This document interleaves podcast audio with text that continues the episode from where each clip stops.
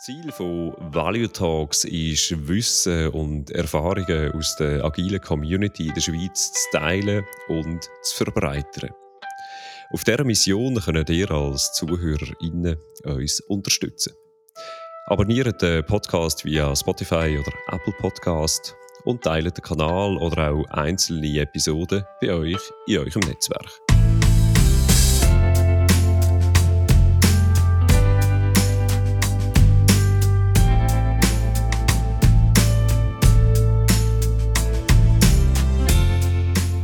Hallo und herzlich willkommen zu Value Talks, dem Podcast zu Business Agility, Scrum und allen weiteren Themen rund um Agilität. In Value Talks habe ich regelmäßig Gast im Studio und unterhalte mich mit ihm oder ihr zu einem Schwerpunktthema. Persönlich, direkt, authentisch. Mein Name Ari Biland.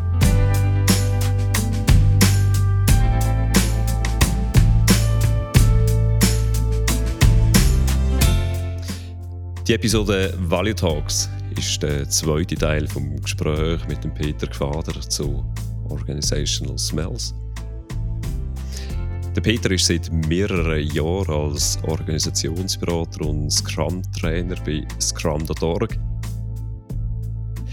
Und nachdem wir in der ersten Episode oder im ersten Teil von dem Gespräch vor allem eben auf die Organizational Smells eingegangen sind, würden wir jetzt im zweiten Teil des Gesprächs vor allem die Rolle der Menschen als Teil von organisationalen Systemen ein bisschen beleuchten.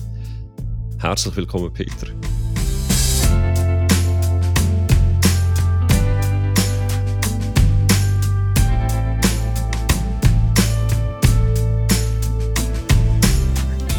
Salut, hoi Ari.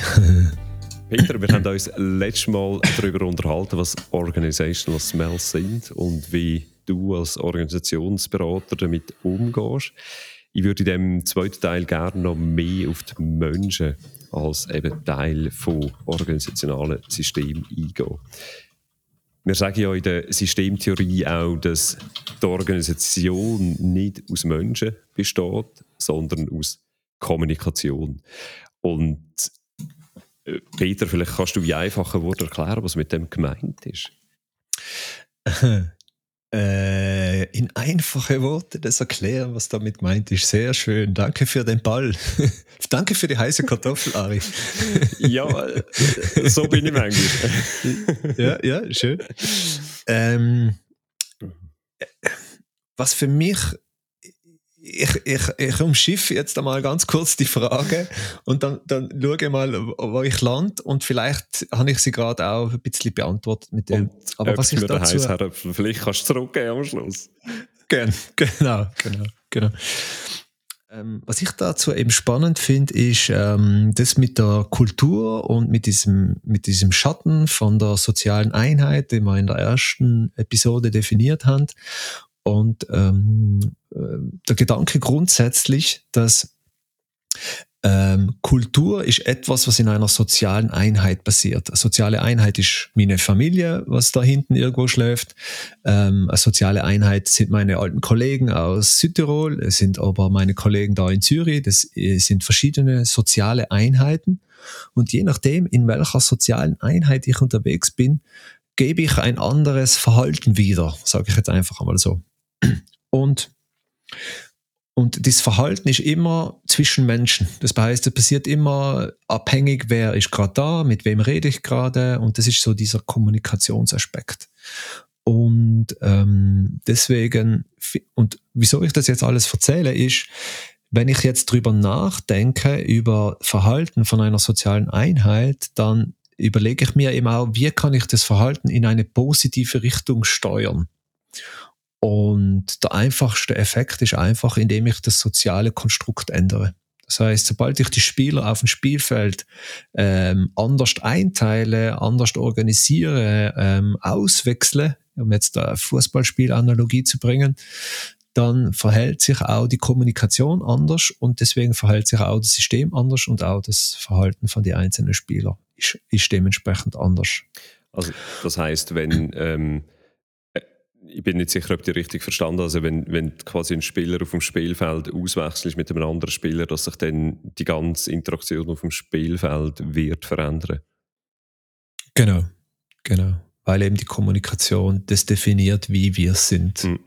und wie wir miteinander agieren. Genau. Jetzt kannst du ja, also kannst oder willst wahrscheinlich in einem Unternehmen ja nicht Menschen zwingend austauschen. Ähm, wo mhm. hast du denn, oder haben wir dort denn einen Hebel für diese Veränderung in der Kommunikation herbeizuführen? Mhm. Ähm, also ich kenne ich kenn so typischerweise in dem Umfeld, wo ich unterwegs bin, ich bin Technologe, habe einen technischen Software Engineering Background. Ähm, für mich gibt es immer so zwei, drei Hebel, die ich persönlich sehr spannend finde. Es gibt wahrscheinlich noch mehr, da würde ich auch gerne noch deine Gedanken dazu ab, abgreifen. Ähm, der erste ist sicher, was ist das Produkt? Also was ist das, wo wir zentral uns ausrichten nach außen gegenüber die Organisationsgrenze hinweg? Ähm, wo alignieren wir uns als Organisation? Das ist sicher ein Element, was sehr äh, prägend ist für Konstruktion für Teams. Also was, was ist das Produkt in der Organisation oder der, der Service, den wir bieten? Das ist der erste Aspekt. Der zweite Aspekt ist sicher Architektur. Also das ist so der Software Engineering Background, was jetzt zum Tragen kommt. Wie ist die Architektur definiert? Was hat die für Constraints ähm, auf die Teams? Was, welche Zusammenarbeit fördert das? Welche Zusammenarbeit hindert das?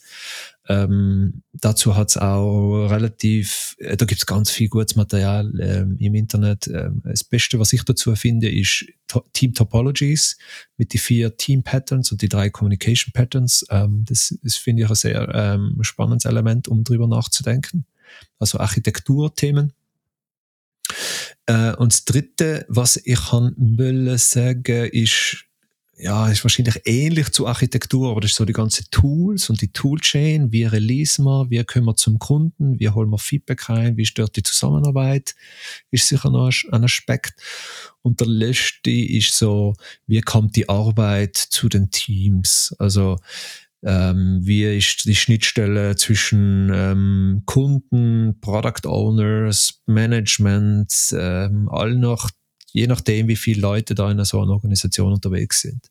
Das ist sicher die vierte oder fünfte ähm, Stellschraube, wo man, wo man kann ähm, die sozialen, also das, das soziale Konstrukt von, von, von einer äh, Einheit ändern, von einer menschlichen Gruppe.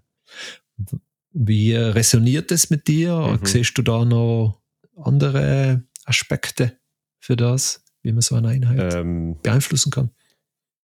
Ja, ich glaube, ich, ich kann alle vier, wo du, wo du erwähnst, kann ich auch nachvollziehen aus, aus meiner eigenen Erfahrung. Ähm, ich bin jetzt nicht so stark technologisch unterwegs wie wahrscheinlich du, oder ähm, würde unter Architektur aber zum Beispiel die Abhängigkeiten, wo Teams zueinander haben, äh, verstehen oder subsumieren. Mhm. Und wenn es dort, glaube ich, gelingt, Abhängigkeiten zu reduzieren, dann wird das sicher zum Vor... Äh, sicher ist es nicht, haben wir letztes Mal gehabt, Komplexität, wir wissen es nie. Ähm, aber mhm. ist wahrscheinlich die Chance groß, dass das einen positiven Einfluss auf das System hat. So.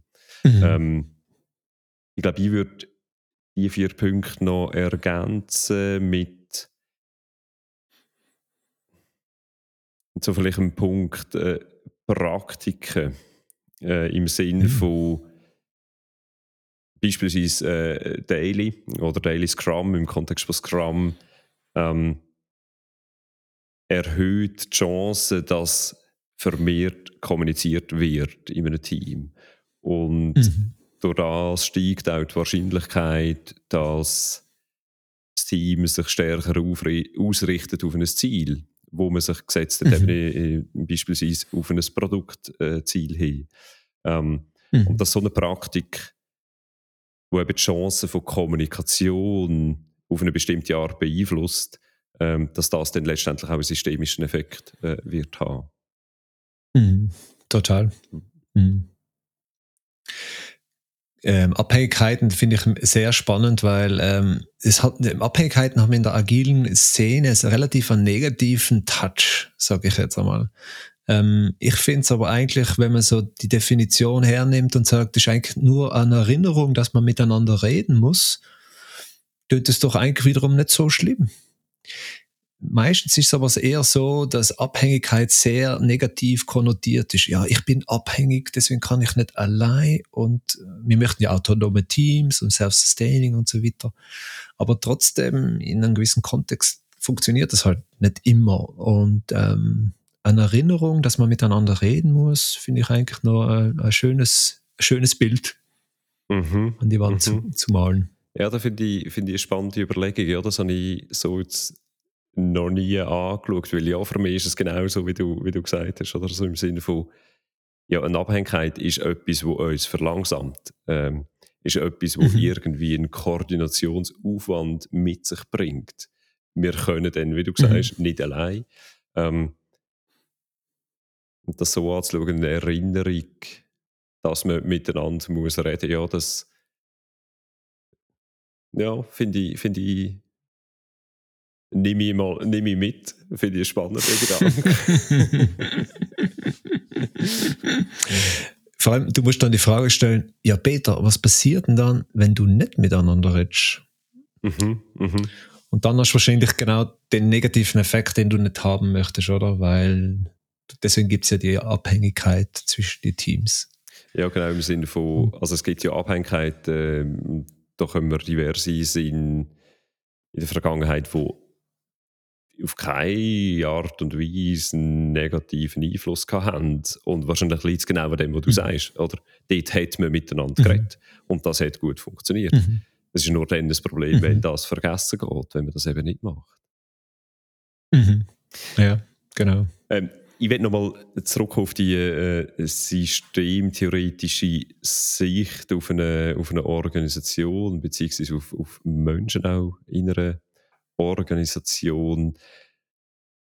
Welche Rolle spielt denn die Hierarchie in so einer systemischen Sicht, beziehungsweise die Hierarchie im Sinne von, welche Rolle spielen die Leute, die die formale Macht haben in einer Organisation? Mhm wenn wir das systemisch anschauen? Die haben natürlich einen äh, sehr starken Einfluss, ähm, weil ähm, ich versuche jetzt mal das Bild zu malen äh, für die Podcast-Zuhörer da draußen. Ähm, und zwar, es gibt ja so die äh, verschiedenen Sichten auf eine Organisation oder sagen wir es jetzt einmal auf eine soziale Gruppe. Und eine Sicht ist sicher mal die, die einfachste, sage ich jetzt einmal, und das ist die Hierarchie. Das heißt, wer ist Chef von wem, wie funktioniert Linie, Line-Management, so die klassischen Management-Themen. Die kann die ist wahrscheinlich auch irgendwo festgehalten, die kann ich irgendwo nachlesen, das ist ein bildlich äh, Org-Chart irgendwo an der Wand, das ist relativ eine einfache Sicht auf dieses Unternehmen. Es gibt aber noch auch noch mehrere andere Sichten und die eine Sicht, die spannend ist, ist die wertgenerierende oder wertschöpfende Sicht auf, auf das Ganze. Ähm, die ist sicher sehr spannend, auch mal einfach nur mal sichtbar zu machen und zu überlegen, ja, wie funktioniert das? Da gibt es auch Tools dazu, Value Stream Mapping und wie die alle heißen. Und das dritte, und das ist, glaube ich, am schwierigsten, und das ist so die, die Sicht von, ähm, von der informellen Zusammengehörigkeit. Wer ist ein guter Kollege von wem? Ähm, wer hat sich gern? Wer ist auf der gleichen Wave, sagt man ja manchmal ähm, solche Themen. Und die ist halt sehr unsichtbar und sehr schwer, sehr schwer greifbar. Und die drei Sichten, die hängen natürlich irgendwie auch zusammen, weil die hierarchische Ebene hat einen Impact auf, wie wir zusammenarbeiten dürfen oder auch gern möchten. Und die informelle äh, Ansicht ist mehr so, die, äh, wenn es jetzt hart auf hart kommt, mit wem muss ich denn reden, dass ich da etwas weiterbringe?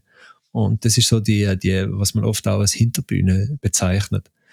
Und die zwei sind nie ganz unabhängig. Und ähm, allein schon einmal das ähm, anderen Leuten zu erklären, dass es dir drei verschiedene Sichten auf eine Organisation gibt, oder vielleicht gibt es auch vier oder fünf, aber allein schon die drei, finde ich, sind schon sehr hilfreich, damit man auch miteinander drüber nachdenken kann. Ähm, ich sage das explizit, äh, miteinander drüber nachdenken, weil oft haben Leute diese Brille gar nicht und dann kann man gar nicht über Kultur oder über Verhalten von Mitarbeitern anders nachdenken.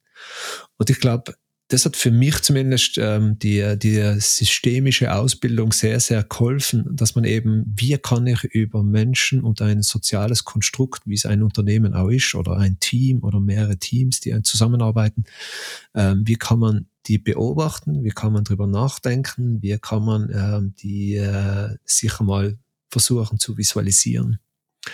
Und ähm, Ich ja deine ursprüngliche Frage nicht mehr, aber es ist irgendetwas mit Hierarchie genau, und... Genau, welche, welche Rolle denn äh, die Leute spielen, die die formale Macht inne haben. Also die, die in dieser mhm. ähm, eben formalen Organisationsstruktur äh, quasi weiter oben im Organigramm sitzen. Ähm, und wenn ich dir so zulasse, dann würde die Bedeutung von diesen Personen relativieren, weil wir ja eben noch andere Organisationsstrukturen haben, die ja ebenfalls sehr relevant sind. Also es ist, äh, wir schauen die Organisationen vielschichtiger an. Also beispielsweise die äh, informalen Organisationsstrukturen, wie du gesagt hast, die sogenannte Hinterbühne, die passiert. Ich kann mir vorstellen, die kann vielleicht sogar so weit gehen, dass sie die Leute mit der formalen Macht könnte aushebeln eigentlich? Ja, aushebeln finde ich sehr spannender Begriff. Ich, für mich ist es oft so, dass ich versuche eigentlich, ja, das ist jetzt nicht gut formuliert, aber ich versuche eigentlich einen Rahmen zu schaffen, wo die Hierarchie nicht im Weg ist. Das heißt, wir können einen guten Job machen, wir können Wert stiften, wir können zusammenarbeiten als Team oder mehrere Teams, wir können glückliche Kunden und Zufriedenheit, Markt erobern und bla bla bla. Und im besten Fall ist die Hierarchie wenig im Weg. Also so würde ich drüber nachdenken. Aushebeln, ja, Aushebeln klingt für mich jetzt gerade schon fast so nach, ähm, jetzt spicken wir die alle weg und wenn wir die los sind, dann kommt es gut. Ja, ähm, das, Bild, das Bild, das ich im Kopf habe, vielleicht zum, zum den Begriff erklären. Ähm, mhm. Das Bild, das ich im Kopf habe, ist ähm, eben Hinterbühne, also im Sinne von jemand, der ja in einer Organisation ein sehr starkes Netz haben sei weil die Person sehr beliebt ist oder weil sie schon sehr lange in der Organisation ist ähm, vielleicht auch, weil sie in der zweiten Organisationsform einen sehr, sehr wichtigen Wertbeitrag leistet mhm. und gleichzeitig aber im Versteckten agiert. Also es, ein, es entsteht jetzt bei mir so das Bild von, von, von einer Fachexpertin, die seit 30 Jahren im Unternehmen ist und ganz genau weiß, wie die Software, wenn wir von Software reden, äh, aufgebaut ist. Und wenn sich diese Person ähm, so wie sich die Person verhaltet, kann das formale Entscheid, wo eben aus dieser formalen Struktur getroffen werden, ja signifikant beeinflussen oder auch eben, dass, dass das dann grosse Widerstände kann geben oder gegen solche Entscheid. Mhm. Und wegen dem komme ich zu dem Aushebeln. Mhm. Aber ist natürlich negativ konnotiert, das ist klar. Ja. Mhm. Im, Im besten Fall ähm, spielt es keine Rolle im, oder nein, im, im, im ja, ja, weiß nicht. Ich, für mich gibt es so verschiedenste Levels, sage ich jetzt mal. Im besten Fall spielt es keine Rolle. Im zweitbesten Fall stimmen die Meinungen immer überein. Das, was das Management oder die Hierarchie vorgibt und was da die, die Führung machen würde. Führung ist eben ähm, nomadisiert in der Organisation. Und im schlimmsten Fall beißen sich die untereinander. Und das sind halt die Fälle, die, wo es dann schwierig wird, weil wir möchten einen Wert generieren, aber die Hierarchie ist im Weg und wir sind äh, zu langsam, weil wir auf eine Entscheidung warten müssen. Oder wir müssen uns so arg verstellen, damit wir die ganzen bürokratischen und äh, anderen Management-Hindernisse äh, aus dem Weg ähm, bringen, dass es uns gerade schon wieder die Freude nimmt an der Arbeit und wir dementsprechend fast schon aufgeben. Und von denen gibt es eigentlich noch sehr, sehr viele, dass, dass, dass Menschen ähm, im Moment demotiviert werden und dann dementsprechend aufgeben und sagen, okay, dann mache ich halt immer wie das, wie ich es immer gemacht habe.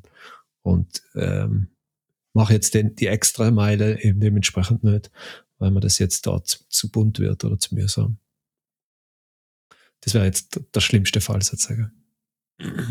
Was ich häufig äh, höre, auch, auch gerade aus der agilen Community oder in anderen Gesprächen, die ich habe im, im Alltag auch, ist so, wir müssen Mitarbeitende entwickeln. Und vielleicht eben gerade, äh, wie du, wie du es äh, skizziert hast, eine Person, die äh, vielleicht einen Schritt zurück macht und sagt, ich mache jetzt die extra Meile. Nicht. Ähm, das sind dann die, wo, wo gesagt wird, das sind die, die wir jetzt entwickeln müssen.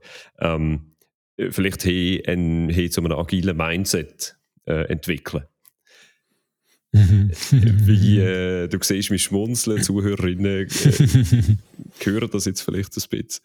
Äh, wie, äh, wie ist deine systemtheoretische Sicht auf so eine Aussage? Müssen wir, können wir überhaupt Mitarbeitende entwickeln?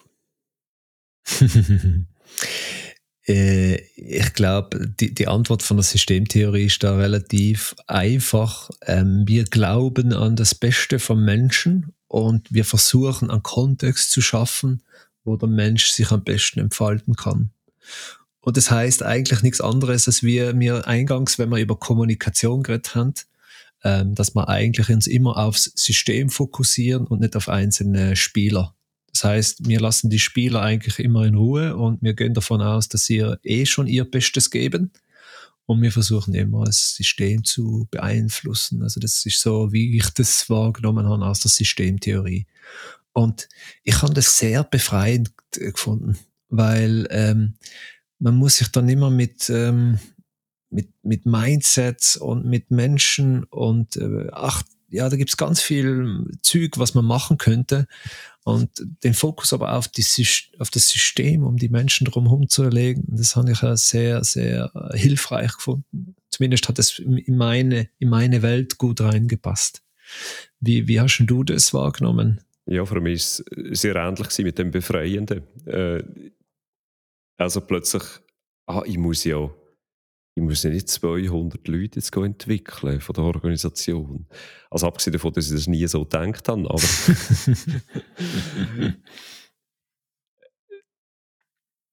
es ist doch viel, für mich auch irgendwie viel, fühlt sich viel neuliegender an. Also wir müssen Chancen, beispielsweise Chancen auf Kommunikation erhöhen.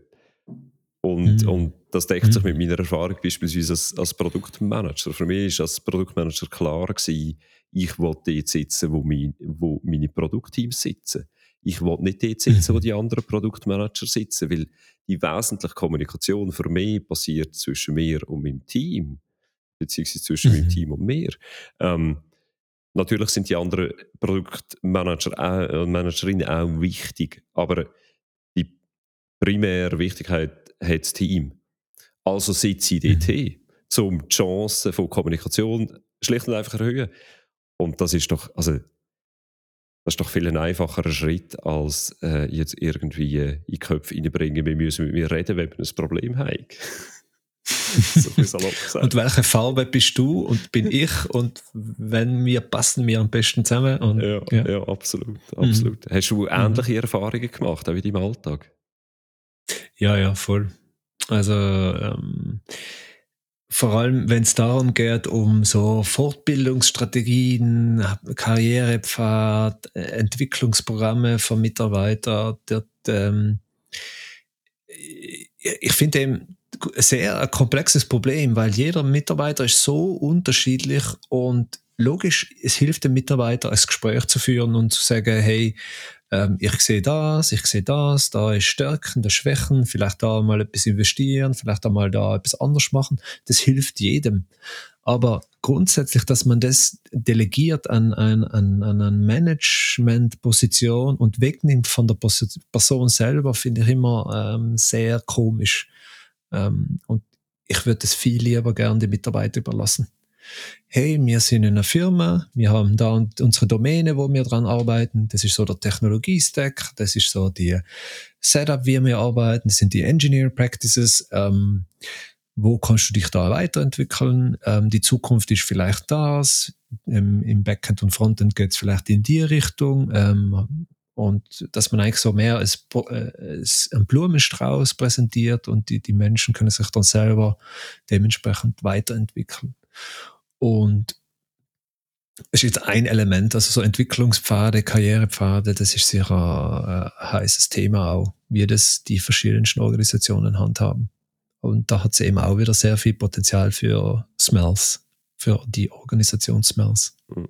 Und mhm. damit wären wir, hätten wir den Kreis quasi geschlossen zu dort, wo wir angefangen haben, nämlich wie können sich so Organizational Smells äußern, wie kann man die auch wahrnehmen und wenn ihr dort mehr wollt erfahren dazu, dann hört rein in den ersten Teil vom Gespräch mit dem Peter Gfader, Organisationsberater und äh, Scrum-Trainer bei scrum.org. Peter, wir sind am Ende von unserem Gespräch, Teil 2. Wer weiß, vielleicht gibt es irgendwann später eine Fortsetzung, äh, wo wir dann uns wieder darüber unterhalten können, ob wir immer noch beispielsweise überzeugt sind von der systemischen Sicht auf die Organisationen. Danke für deine Zeit. Schön, bist du da gewesen. Danke dir, Rai. Ciao. Das war es mit Value Talks, dem Podcast zu Business Agility, Scrum und weiteren Themen rund um Agilität. Sehr schön, habt ihr zugelassen. Wie immer, share, like und subscribe auf Spotify oder Apple Podcasts. Mein Name ist Ari Biland. Bis zum nächsten Mal. Ciao zusammen.